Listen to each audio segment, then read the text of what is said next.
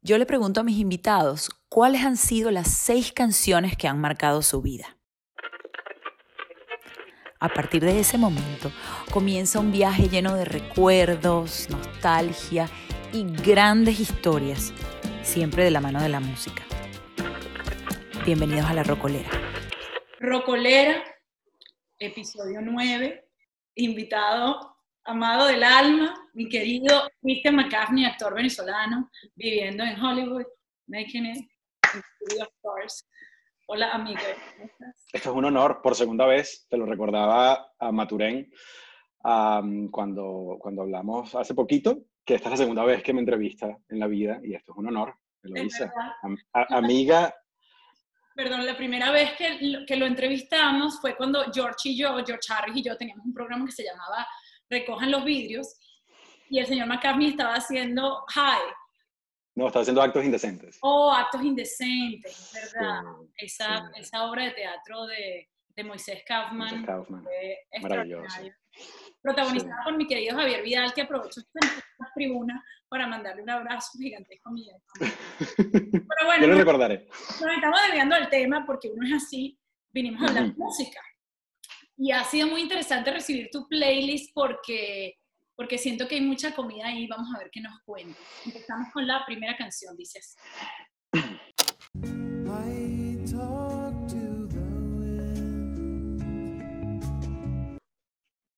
Talk to the Wind, The King Crimson. Cuéntamelo todo. Es súper cómico porque la portada de este libro es un hombre con la boca abierta y eso estaba pegado, era un sticker en la puerta de el cuarto de mi tío en casa de mi abuela. Y yo recuerdo que siempre tenía como esa vista así pegada cuando era un niño y veía esa, esa, esa imagen y no sabía que hacía referencia hasta que escuché King Crimson. Increíble, ese, ese disco se llama In the Court of the Crimson King o en la corte del rey carmesí y es espectacular, es, un disco espectacular. Y, en y esta canción eh, honestamente entró en mí como, un, como una cosa más melódica cuando era chamo, era como una canción que me conectaba con un ritmo muy bonito que no entendía en lo absoluto lo que me estaban diciendo, cuando no, manejaba el idioma. Eh, y es muy cómico porque cuando lo empecé a manejar y empecé a escuchar la canción, le pasaba por encima al real significado de esto. Y e imagínate, es un poco, un poco lo que podemos estar viviendo en el día a día, que primero nadie está en lo correcto, eh, y más allá de eso, eh, esa discusión desde el comienzo de la canción entre el straight man o el hombre que está en lo correcto y el hombre que está tardío y por qué esa persona llega tarde a encontrarse con esa persona. Es una canción que habla un poco de pensar fuera de la caja, de, de no nada más seguir como un status quoismo establecido. Eh, además, ellos se caracterizaban en esa época también por hacer unos llamados como importantes a nivel social. Eh, entonces sí, es muy bonito como este encuentro entre dos personas tan diferentes y cómo los dos exponen su punto de vista. Y eso lo entendí, es decir, yo entendí básicamente que es una canción espiritual de cierta forma, años después, cuando tal vez yo me conecté un poco más con la espiritualidad. Entonces la canción en mí ha pasado como por tres etapas, la de nada más escuchar una melodía y sentirme bonito con ella y sentirme como qué bello, de escucharla otra vez y nada más como empezar a masticar un poco las palabras hasta que ya entró en mí la canción y dije, wow, ok, ok, por dónde va esta canción. ¿Y no te pasa también, que lo, lo, he hablado con algunos de los invitados anteriores, que de pronto están esas canciones que te acompañan y que cuando pasas un tiempo largo sin escucharlas y la vuelves a escuchar, la canción cobra otro sentido completamente diferente porque tú has cambiado y de pronto hay experiencias que te conectan mucho más con eso de lo que va la canción. Pero es que eso es increíble del arte, lo dice, y creo que en términos generales pasa con la música, pasa con las películas, pasa con el teatro dependiendo de dónde estemos nosotros presenciando un movimiento artístico o una apuesta artística, también va a cambiar eso para nosotros. Es decir, eh, pasa cuando somos audiencia de algo que el público en realidad termina arrojándole tanto al producto que lo hace propio a su manera. Y, y obviamente con una canción, es decir, el niño que escuchó esto ni siquiera sabía lo que le estaban diciendo el que empezó a entenderlo empezó como a identificarse un poco más con lo que estaba sucediendo en la historia y el que ya, digamos que digirió todo eso, entonces cae en cuenta que, wow, ok, esto es hermosísimo y qué bonito estar en un momento donde uno lo puede apreciar, porque siento que en los años anteriores lo que hice fue escuchar un tono, ¿no? De, principio a fin. Bueno, pero de alguna manera esa canción siempre te atrapó. ¿Sabes? Como que hubo algo en ella que, y tú dijiste, mm, esto me lo voy a meter aquí, ya veremos qué hacemos con esto yo escuché la canción antes del programa y una de las cosas que que más me, me, me sonó es que hay una parte en la que dice como, no estoy aquí ni allá, estoy en todas partes. Y eso me hizo ah, relacionarlo con este momento en particular de la cuarentena, porque ya han pasado muchas semanas, ya esta es para mí la sexta semana de cuarentena, y obviamente en seis semanas de esta nueva normalidad ha pasado de todo. Y creo que a veces nos empeñamos como que tiene que ser de una manera, nos tenemos que mantener positivos, con las vibras altas y, y optimistas, pero es un poco como tenemos que estar en todas las partes a la vez. Es como, ¿sabes? No es blanco ni negro, sino hay como un montón de matices de gris y tenemos que permitirnos también como vivir eso, ¿no? Sí, bueno, yo, es un ejercicio que he estado practicando desde que arrancó esto aquí en Los Ángeles, tratar de encontrar como ese balance en las cosas y, no nada más verlas de una manera u otra.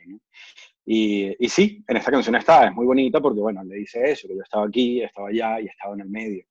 Eh, y, cuando sí, cuando escuchas la letra te das cuenta que ninguno de los dos está equivocado. Sencillamente están básicamente eh, emitiendo su punto de vista. Em, bellísima. Y er, en realidad todo el álbum se los recomiendo, que yo voy a aprovechar para meter más cositas. Todo ese álbum de La Corte del Rey Carmesillo, The Court of the Crimson King, es increíble. Perfecto, gran recomendación. Vamos a ver cuál es la segunda canción que nos recomienda Mac el día de hoy.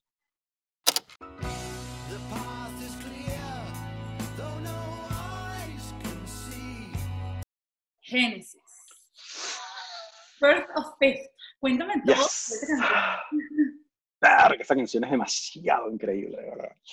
Eh, sobre todo musicalmente, porque en realidad son cuatro solos, eh, bajo, guitarra, batería eh, y piano en, fusión. Sí, es, de verdad espectacular la percusión. Todo en realidad en esa canción es, es, bellísimo, pero, pero me recuerdo que hace unos años traté de averiguar el real significado de la canción.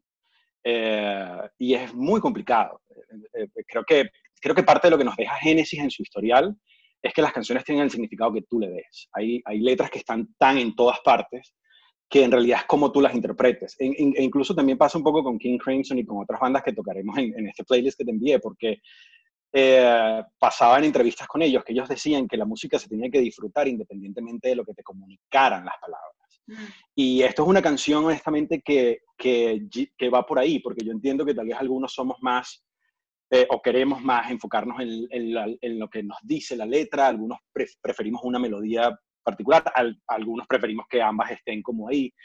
Eh, esta canción para mí es lo bellísimo que hay de los instrumentos. ¿no? Y tiene este pequeño cuento, y el cuento es muy cómico porque le, le preguntan, no sé si era, si era bueno, supongamos que era Collins, pero le, le, le, le, preguntaban sobre el significado y el First of Fifth, porque en realidad First of Fourth eh, eh, es este estuario que está en un río en Escocia. Y cuando ya la llaman First of Fifth, no entendían, era como un pun que había ahí, como una, un joke. Y, y el tipo le dice, sí, y no salió mal, porque en realidad ellos querían hacer venderse como un poco más intensos en la canción cuando tú ves, en el título, cuando tú escuchas la canción, sí te das cuenta que están hablando de un río que está atravesando ciertas cosas y te das cuenta que sí es el First of Fifth, que, de, que hablan de Escocia. En realidad, más allá del significado de la canción, que creo que se lo puede poner cada uno, vale la pena, valen la pena los solos de las canciones. Son magníficos, es una sinfonía increíble y me costó mucho también como llegar a esta de Génesis, porque bueno, tiene muchas buenas canciones, pero esta me parece apoteósica. ¿verdad? Por lo que veo en tu playlist, te gusta mucho ese rock que en, que en su época fue llamado como progressive rock. Sí. O sea, ¿fue alguien de tu familia que escuchaba esta música o fue una cosa que tú descubriste? Esto es casi todo mi tío. Mi tío tuvo una influencia en mí increíble y desde, desde que yo era chiquito eran discos de Jethro Tull, King, que además lo dejé afuera, pero de Jethro Tull, King Crimson, Genesis, eh, The Beatles, Rolling Stones. Entonces, claro, toda, toda esa onda siempre quedó en mí e independientemente que obviamente, mira, uno, uno no le pueden poner una salsa porque sale volando y corriendo a bailar, eh, este tipo de, de, rock and roll en específico, además el progresivo quedó muy en mí y, siempre me ha marcado y me ha dejado como, me ha dejado además estas canciones que me recuerdan cosas muy bonitas o que me traen cosas bonitas de mi infancia. Claro, porque realmente si te pones a ver, por ejemplo, Genesis o, o incluso otro, otras de las bandas que tenemos en el playlist no corresponden absolutamente con tu generación. No. Entonces es, es esas cosas que uno hereda, esa música que uno hereda. Y yo pienso en eso un montón cuando, cuando escucho música con Martín. Lo he comentado otras veces porque yo sé el impacto que tiene cuando uno es niño y algo de música te marca y ya se queda contigo. Claro. es como, claro. a lo mejor también esta, esta cuarentena sería un momento espectacular para, para que nosotros como padres de los que tenemos hijos en casa aprovechemos y digamos, voy a compartir con mi hijo, no sé, Queen o los Beatles, o que algo que, que, para uno sea muy importante. Yo, por ejemplo, el otro día le puse a Martín a escuchar como el merengue de los 80 y no la salsa erótica, como de esa época. y él dije, esto es, ¿qué cosa, mamata? Y yo, salsa. Prevenido que es muy importante. Y él dije, ok, está bien. Pero sí, yo siento que eso es, eso es vital. Y qué bueno que lo estás haciendo. Y, y, genial que invites además a los demás padres también a que, a que vayan para atrás un poquito con la música y le pongan a los hijos esos oldies. Exacto. Y para muestra, el siguiente botón.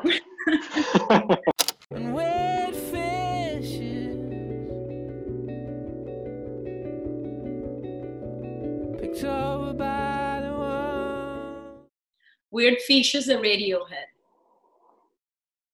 Otra, otra banda que me costó, obviamente, llegar a una canción. Tengo muchas canciones de Radiohead que, que me acompañan. Eh, esta en particular, esto fue, si no me equivoco, mi último año o mi antepenúltimo año en Venezuela. Eh, y, honestamente yo no me encontraba como emocionalmente muy bien. Y este disco In Rainbows de Radiohead me acompañó muchísimo al trabajo, en la vida en general. Y esta canción sobre todo, porque yo no sé dónde estaba Tom York cuando escribió esto, pero me identifico muchísimo. Y, y es que, bueno, sí, lamentándolo mucho, no puede llegar a tocar fondo y, y, y tal vez un fondo emocional y tal vez no sabe cómo encontrar la manera de salir de él y esto es una pieza espectacular, musicalmente es bárbara, de verdad, pero, pero bueno, lo que comunica Tom en esa canción eh, es, es, algo de lo que me... Yo, yo, siento que esa canción más bien fue como una cura para mí en ese momento, ¿no? Sentir que alguien estaba en la misma posición que yo. Y yo siento también que la música, además de obviamente darte un empuje, vida, etcétera, también tiene esa capacidad de curarte muchas cosas, ¿no? Cura, siento yo, a través de la música. Y, uh, y esa canción de Radiohead a mí me, me, me daba como un empuje eh, constante. Entonces creo que todo este álbum en realidad. Pero bueno, esta canción es mágica, me, me, me transporta a, a un universo como de optimismo y de solución. Es rarísimo. Es rarísimo lo que me pasa con esta canción, pero me, me pega de muy buena manera, de verdad. Muy buena manera. Eso que dices a mí me, me, me toca mucho porque me pasa a veces que escucho una canción y digo, ¿cómo es posible que esa persona esté sintiendo lo mismo que yo? ¿Sabes? Es como, uno no se siente tan solo, creo que es un poco eso lo que pasa, ¿no? O como cuando claro. lees un poema o lees una, una, historia de un libro y de alguna manera alguien describe algo por lo que tú has pasado y dices como, al final las historias son un poco las mismas, con diferentes circunstancias, en diferentes momentos y locaciones y qué sé yo, pero como que el corazón, la esencia de lo que uno siente está allí y es como un punto en común. Y por eso creo que la música es como dicen el gran esperanto. A través de la música podemos comunicar cosas que a lo mejor no, no podríamos hacer porque usamos lenguajes diferentes o, o idiomas diferentes. Pero a través de la música sí uno puede como que llevar ese mensaje. Y, y, bueno, eso que cuentas es así, que tú dices, ah, alguien está sintiendo lo mismo que yo, no estamos solos. ¿Cómo? Claro. Sobre, todo cuando es alguien, cuando, sobre todo cuando es alguien que admiras, porque cuando salió este disco de Radiohead, yo venía escuchando, los Tom York me parecía como lo más increíble que había después de los Beatles, digamos, Radiohead era como esa verga, esa mega banda.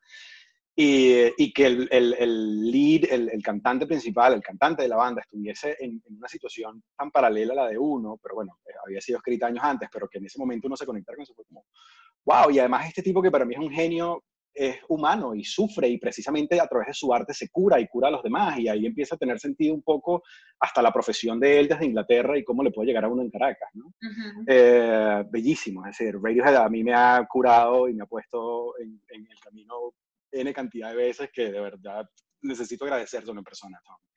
Bueno, muchachos, muchachos en cuarentena, Radiohead con ustedes. Es ahora o nunca.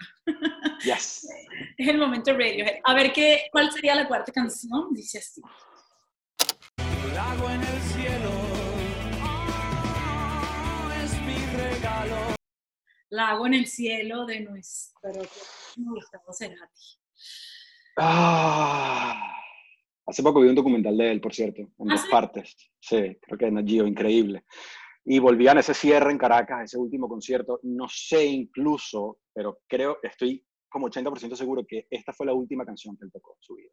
Oh, No wow. me equivoco, esta fue la última que él tocó en Caracas. Oh, wow. Eh, un regalo espectacular. Sí, eh, él está ahí básicamente, imagínate, ahí echando ese amor tan, tan frágil y regalando un lago en el cielo, que en realidad es el regalo más frágil que te pueden dar. Cae agua de ahí todo el tiempo.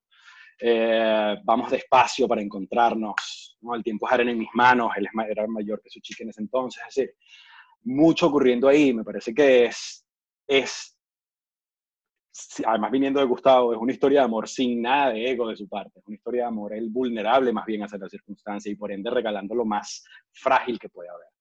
Bellísima historia de amor, ese, ese álbum, de, ese, esa canción de, de él en Fuerza Natural me, me parte y me parece que es de las mejores de él en todos los aspectos. También, como te digo, porque la letra me importa muchísimo en una canción, pero siento que la, la, el sonido detrás de, de ello creo que es lo primero que me, que me cautiva. Hay gente que, como te digo, funciona de otra manera, prefiere lo que le dice la canción, prefiere una mezcla de ambas. Yo necesito que el sonido me transporte sin siquiera yo escuchar al cantante. Y pasa con Agua en el Cielo. Y, y después cuando te cuenta el cuento es como, bueno, tómame Gustavo, llévame. contigo. Soy tuyo.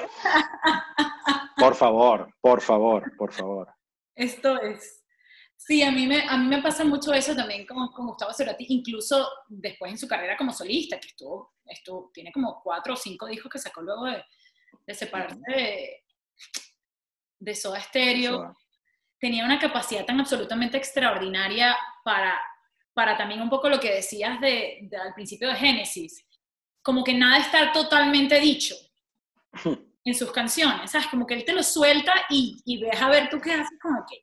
o sea, no es literal para nada. Entonces, No, a, mí eso me, a mí eso me fascina de Gustavo Cerati, que me hace como, tengo que escuchar las canciones como 10 veces para poder, que, bueno, yo entiendo que es como un punto de vista, cada quien recibe lo que quiere un poco, ¿no? Y yo siento que eso es mágico en, en- en la música, de verdad que, que, que te dejen esa puerta como entreabierta, que no haya nada absoluto, eh, hace que, bueno, hace que, que lo que tú decías al comienzo, que uno la escucha en 10 años y, y esa no es la misma canción que yo escuché. Mm. Eh, y es precisamente porque eso nunca estuvo hecho para ti en un momento de tu vida, eso estaba para, en, en- realidad, que tú cambies y después la vuelvas a escuchar y digas, wow, ok, esto significa para mí ahora. Eh, me costó muchísimo, voy a, voy a repetir esto en todas las canciones, esto me costó jode llegar a una canción de Gustavo, pero bueno, esta en particular, tuve además la oportunidad de verlo dos o tres veces, tres veces, uno con Soda y dos, y dos el solo, y, y creo que pocas veces he visto un artista en el escenario tan, tan increíble como Gustavo. Creo que venimos por uno por ahí luego, pero bueno, este es uno de los más... uf, Bueno, vamos a cerrar este segmento con esta última canción que obviamente delata el pasado, presente y futuro salsero del así. En ese momento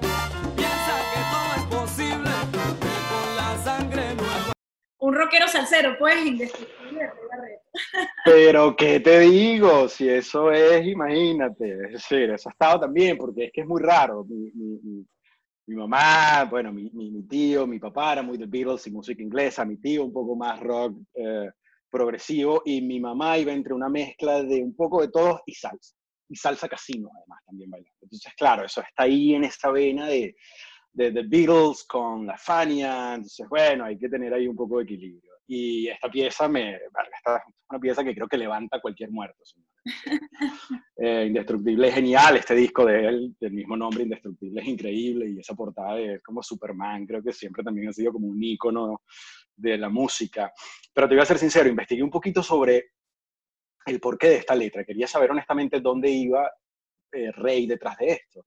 Y resulta que Alberto Santiago, que era el director de orquesta de Rey Barreto, fue por siete años, era como su maestro, lo abandona y se lleva tres músicos de su orquesta antes de que lance este álbum.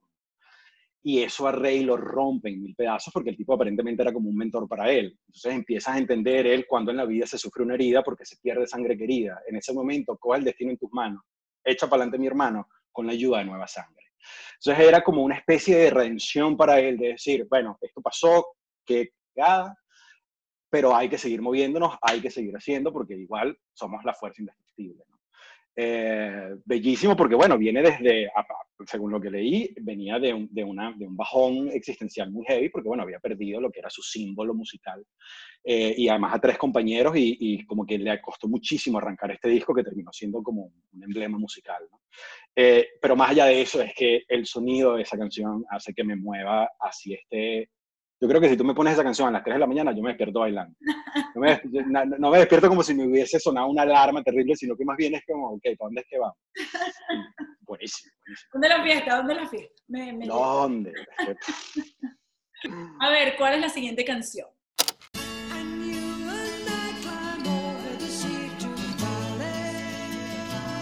En You and I de Yes, que es básicamente como una ópera, aquella cosa. Sí, sí. Dura, es una canción de casi 11 minutos. Sí, es una canción larga y en vivo la estiran más. Ah, ¿sí? Eh, yo tuve la oportunidad de verlos en vivo, pero sin John Anderson, sin el cantante, sino con un cantante canadiense que además canta igualito que él. Eh, me quedé loco, lo hice. Bueno, más allá que las tiraron hasta los 15 minutos, seguro, hasta los 16. Eh, creo que Something de los Beatles y esta canción pueden ser las dos grandes canciones de amor en inglés que hay en la historia. Son cosas que no tienen sentido. Me costó escoger entre Something y esta. Eh, pero es que esto, esto a mí me marcó muchísimo porque recu me recuerdo a los 10, 11 años ver un DVD o un VHS de John Anderson cantando esto y no entender cómo es que eso era posible, cómo es que eso se podía hacer. Eh, creo que como actores, eh, bailarina y actriz Eloísa, sabemos lo, lo, complicado que puede, hacer, que puede ser hacer teatro musical, ¿no? que necesitas como tantas herramientas juntas. Y John Anderson lo ponía en movimiento en un concierto. Tal vez no era, no era un bailarín, porque obviamente no, no, no, no era nada, no bailaba básicamente sus conciertos, pero la interpretación, la forma en la que él canta esta canción en vivo es una cosa que es mágica. Y después cuando los vi en Caracas sin John Anderson, me pasó lo mismo. Me, quedé perplejo ante la interpretación de la persona, porque en realidad es una canción que se presta para eso. Es una oda al amor a distintas estaciones de una pareja en el amor, según lo que, porque aquí creo que Jesse es lo más subjetivo que hay, pero es una oda al amor espectacular, eh, poético, metafórico, es, es, sirve hasta para practicar el inglés, porque es una canción de verdad bien, bien, con mucha carne en contenido pero musicalmente también espectacular. Y, bueno, de hecho tiene cuatro movimientos literales, es decir, como que ellos dividen la canción en cuatro momentos y cada uno de los momentos, incluso musicalmente, es completamente distinto y tiene como un Sí. para cada uno, para un solo de cada uno de los músicos. O sea, es, es- Ujú, realmente es, es como una, una super canción que, sí. que me imagino que en vivo debe haber sido una cosa fuera de este mundo. Ahora bien, yo me pregunto una cosa, ¿tú qué sientes esa pasión por la música, como nos estás contando ahora? ¿Nunca pensaste en tocar un instrumento? Toqué instrumentos, toqué cuatro de, de joven eh, y estuve como en bandas de, de música eh, folclórica. Eh, después pasé un poco por guitarra y por piano también, pero nunca como que le agarré así las ganas a un instrumento. Por ahora, imagínate, la vida, la, Yo te voy a decir, para eso está la cuarentena. Es verdad, incluso tengo un ukelele por ahí.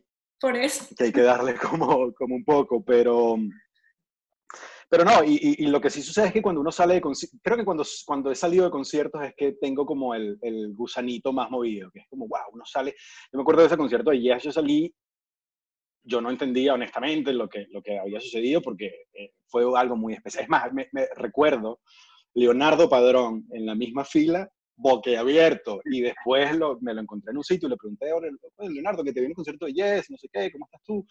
Este, me dicen, "Ah, esta es la tercera vez que los veía, pero es que es inevitable, o la segunda, algo así me había dicho, pero es inevitable quedarse como pasmado bien. Y yo siento que ese es el feeling que me pasa después de un concierto digo, voy a empezar un instrumento. Claro que sí, mira, yo vi a este tipo y, y después me quedo como, sí, será. Bueno, porque requiere de un nivel de dedicación y de amor y de compromiso y de trabajo y de ensayo que, bueno, ya Sí. sabes que es un tema. Le voy a preguntar al señor David Mazzarri cómo, cómo hace. Exacto. Estas eran las seis canciones de Cristian, pero resulta que si hay alguien con quien yo asocio los Beatles es con este señor. De hecho, creo que no sé cuántas navidades te he regalado como muñequitos de, de de los virus. Entonces, cuando me manda la lista, yo que ya va, disculpa, eh, ¿y los virus? Y me dice, es que tengo demasiadas canciones, no puedo elegir. Elige una. Y la que eligió fue esta.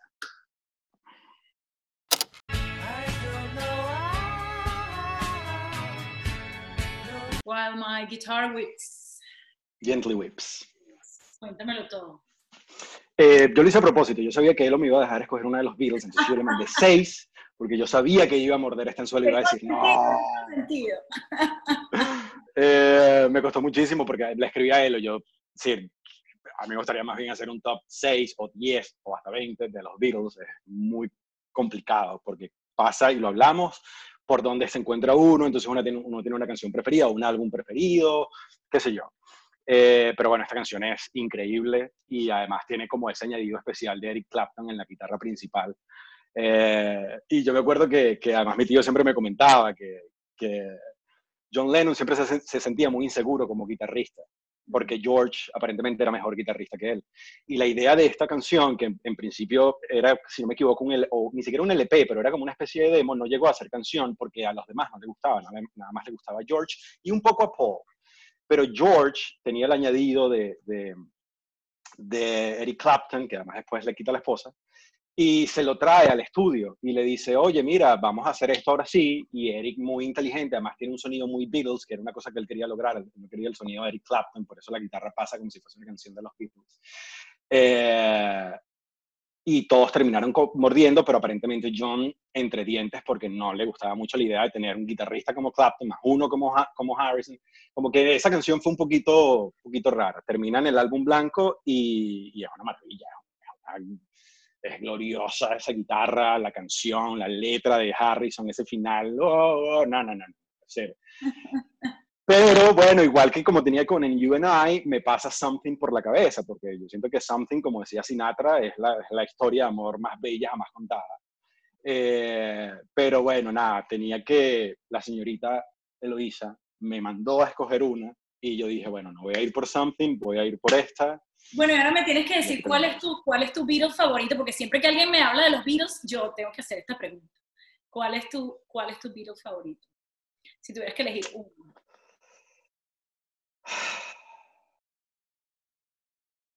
Creo que puede ser Harrison. Pero es que me pasa con Paul y Wings Over America después de ese. Es que el otro día estaba viendo el documental y volví como a Paul, pero, pero yo creo que puede ser Harrison, ¿sabes? Para mí también es George Harrison. Así que estamos ahí en sintonía. Ahora te voy a poner yo una canción a ti que dice así. ¿Qué regalo? Ahí vamos. Un matrimonio africano, de un español. Bueno, eh, en los años 1600 cuando el tirano mandó. Creo que la hemos bailado, yo creo que la hemos bailado. Es que justamente viene por ahí, porque yo me acuerdo, la primera vez que ustedes vinieron a, a una fiesta en mi casa, hace 250 años ya, um, en algún momento, pues obviamente, momentos bailables aquí y allá, y poníamos como merengue y tal, y tú te me acercaste y me dijiste, coño, Elo, ¿por qué no pones una salsa vieja, una salsa brava, algo así como para bailar chévere? Y yo, bueno, dale pues. Entonces puse, yo arroyo, ta, en los años 1600, y que bailemos, y yo, bailemos. Y me acuerdo que bailamos así cantando, entregados los dos, y cuando, cuando, cuando terminamos de bailar, yo que, ¿y por qué tú bailas tan malandro? ¿Por qué tú bailas tan malandro? O sea, como que nos reconocimos en el malandraje. como, esto es. Que uno te baila bajito. Parque Central. En una sola canción. Que uno te baila bajito, yo no aprendí, yo, yo me he tenido que comportar con los, con los años, sobre todo allá aquí en Estados Unidos, que uno no puede estar bailando así, porque por esa vaina aquí lo multan. Hay que dignificar. que viva el rock eh, progresivo y la salsa. Esa es la conclusión del programa de hoy, ¿verdad? Y que viva el rock latinoamericano y que viva eh, Tonada de Luna Llena de Simón Díaz, pero puede ser también la versión de, de, de Natalia Lafourcade con Gustavo Guerrero. ¿no? sí, o sea, ya era como que tenemos que hacer varios programas. Ya a María Gabriela le debo uno, su programa eh, dedicado a las canciones de Disney, que lo vamos a hacer. Claro. De ir como revisitando. O sea, para mí lo más importante es que, que, la gente se vaya con un poco de curiosidad de aquí, que diga, uh -huh. Genesis, déjame volver a escuchar esto. Claro. Seguramente saldrá una, una, unas cuantas cosas extraordinarias de por ahí. Gracias, bueno. Chris. Gracias por no, acompañarnos hoy. Qué chévere, qué chévere escuchar tu música y, escuchar tus cuentos. No, no, no. Gracias a ti, Mato, gracias a ti. Disculpa que me monté. Gracias por la invitación. Estaba de verdad muy emocionado por estar aquí. No se lo recomiendo a nadie, a los próximos invitados que van a ver este programa. Empiezan ahorita, Eh, y gracias a Claudio también por estar ahí atento y pendiente. Gracias. Rocolera. Si quieren escuchar la música que compartió mi invitado, pueden pasar por mi perfil de Spotify Eloísa Maturín. También pueden ver la versión en video de este programa a través de mi canal de YouTube Eloísa Maturín. Este programa es posible gracias a la producción de Claudio Fernández, la edición de Israel Delgado, el logo original que es de Florencia Alvarado, en el diseño gráfico está Alejandra Quiroga y la canción original de La Rocolera que es de Mauricio Arcas, también conocido como Mauri Mix.